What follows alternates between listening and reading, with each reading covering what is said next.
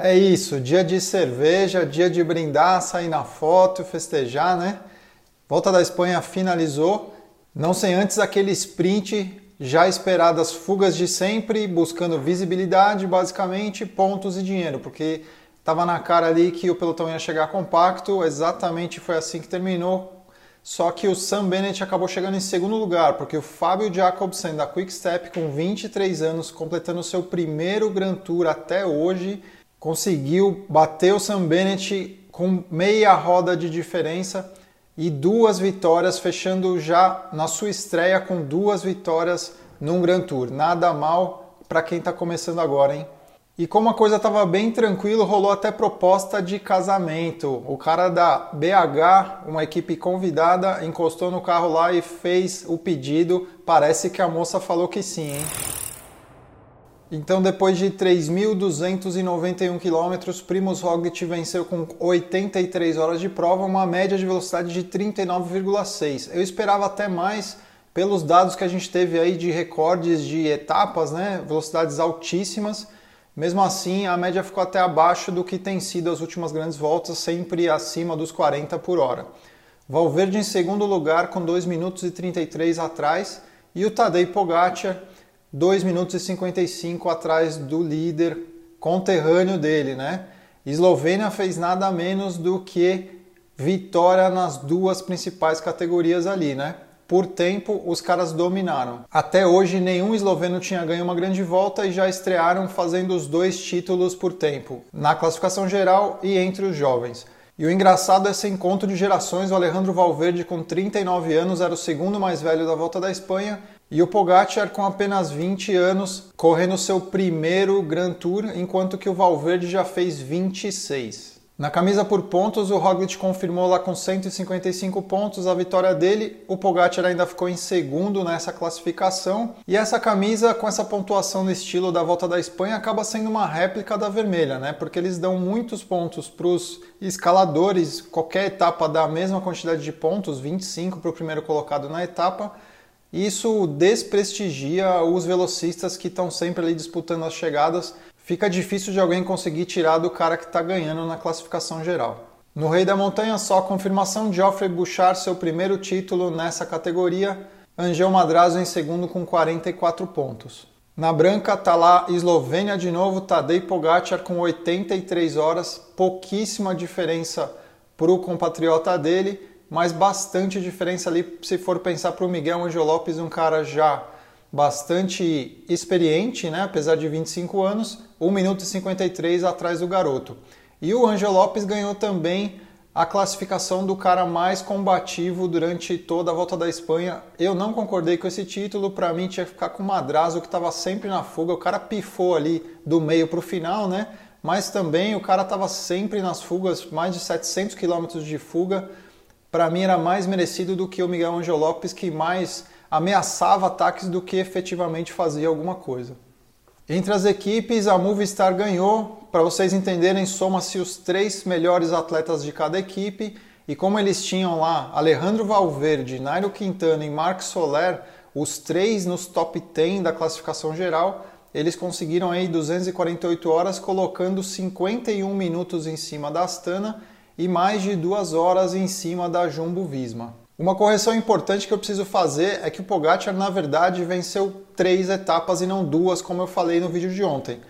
O cara não só ganhou entre os jovens, como ele foi o maior vitorioso da Volta da Espanha. Só ele ganhou três etapas. Os demais ganharam duas etapas, teve vários nomes lá, o Sam Bennett, o Fábio Jacobsen, o Felipe Gilbert. Agora, uma pergunta que eu tinha lançado era por que que o Pogacar correu a etapa de ontem vestindo a camisa verde se ele era o quarto colocado nessa classificação por pontos. Primeiro colocado era o Roglic, estava fácil de responder porque o Roglic estava usando a vermelha, ele não usaria a camisa verde. Depois disso vinha o Sam Bennett, depois o Valverde e só então o Tadej Pogacar. E aí ficou a dúvida, a gente foi estudar para ver o que, que a UCI fala nas regras dela. A própria organização da Volta da Espanha cita dois artigos das regras da UCI. Esse artigo 26018 ele trata especificamente das provas de estrada em corridas por etapa. A prioridade é aquela que a gente sempre falou: classificação geral, classificação por pontos, escalador e depois vem as outras, porque aí depende da prova, pode ser entre os mais jovens ou camisa combinada ou outras. E se o ciclista está usando uma camisa de campeão, eles citam lá o artigo 13071 para mostrar que é opcional o uso dessa camisa. O primeiro critério é o líder geral da corrida por etapas. Essa camisa é obrigatória, não importa o que aconteça, ele tem que usar. Então a camisa vermelha na volta da Espanha seria obrigatória para quem fosse. Em segundo, campeão mundial, depois Copa, Série ou classificação UCI, depois o campeão continental, por exemplo, europeu, né, que no caso hoje é o Elia Viviani, depois campeões nacionais e por último a camisa da sua seleção nacional. Voltando para a pergunta do Pogacar, por que, que ele estava de verde?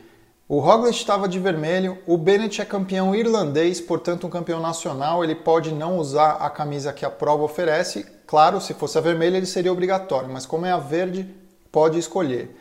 O Valverde é campeão mundial, pela mesma razão também não precisa usar a camisa verde, sobrou para o Tadej Pogacar. Só que a parte boa é que quem usa a camisa que foi emprestada por alguém que está usando alguma outra camisa que tem prioridade ou por escolha, ganha também metade da premiação daquele dia, por aquele resultado. Então, por exemplo, hoje, quem largou com a camisa verde foi o Nairo Quintana, que era só quinto colocado na classificação dessa camisa. Ele ficou meio restrito ali, saiu na foto logo no começo, mas já se afastou um pouquinho, não ficou andando na frente, como é tradicional nessa última etapa, andar na frente para sair nas fotos, para fazer nas filmagens ali dos caras que foram vencedores, porque claro, a camisa não era dele. O último dia é um dia mais relevante, né, para se registrar aquela imagem, e ele ficou meio discreto ali no canto, mas levou metade da grana da camisa verde de hoje que estava com o Roglic acumulando junto com a camisa vermelha. O Campeonato Mundial vai ser no próximo final de semana, já está chegando aí. A gente vai fazer um vídeo explicando o percurso e quem são os favoritos. A gente vai ter várias modalidades lá em todas as categorias: sub-23, júnior, feminino, elite.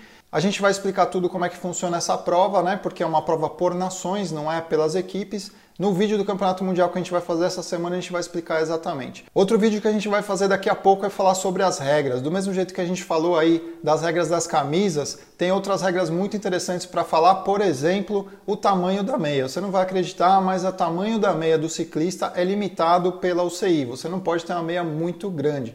Por exemplo, também a sua roupa não pode ter um alto relevo maior do que um milímetro. Então, esse tipo de regra a gente vai citar aqui para vocês entenderem como é que funciona e as curiosidades desse meio aí. Outro recado que eu queria dar para vocês é que o Tour 2020 vai ser lançado daqui um mês.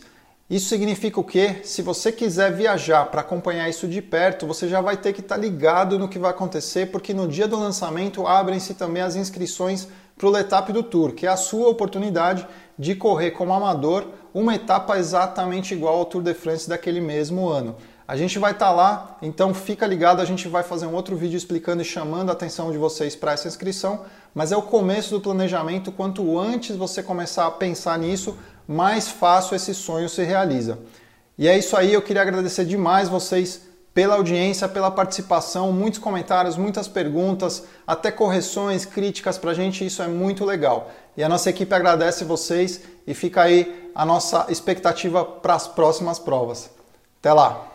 Obrigado por participar, por opinar e criticar. Obrigado mais ainda por compartilhar e nos mostrar que estamos ajudando, incentivando, instruindo e dando dicas de coisas que para muitos parecem simples e rotineiras, mas para tantos outros são descobertas importantes nesse esporte que a gente adora. Você, você, você, você, você é o motivo do nosso trabalho. Valeu! Aí já começou a cair. Mas perdi o texto agora. Não, encosta, encosta. Ai, ai, ai, viu? Vou Você tá falar. Vou colocar o microfone aqui atrás. O que, que a gente né? tem que fazer? Valeu.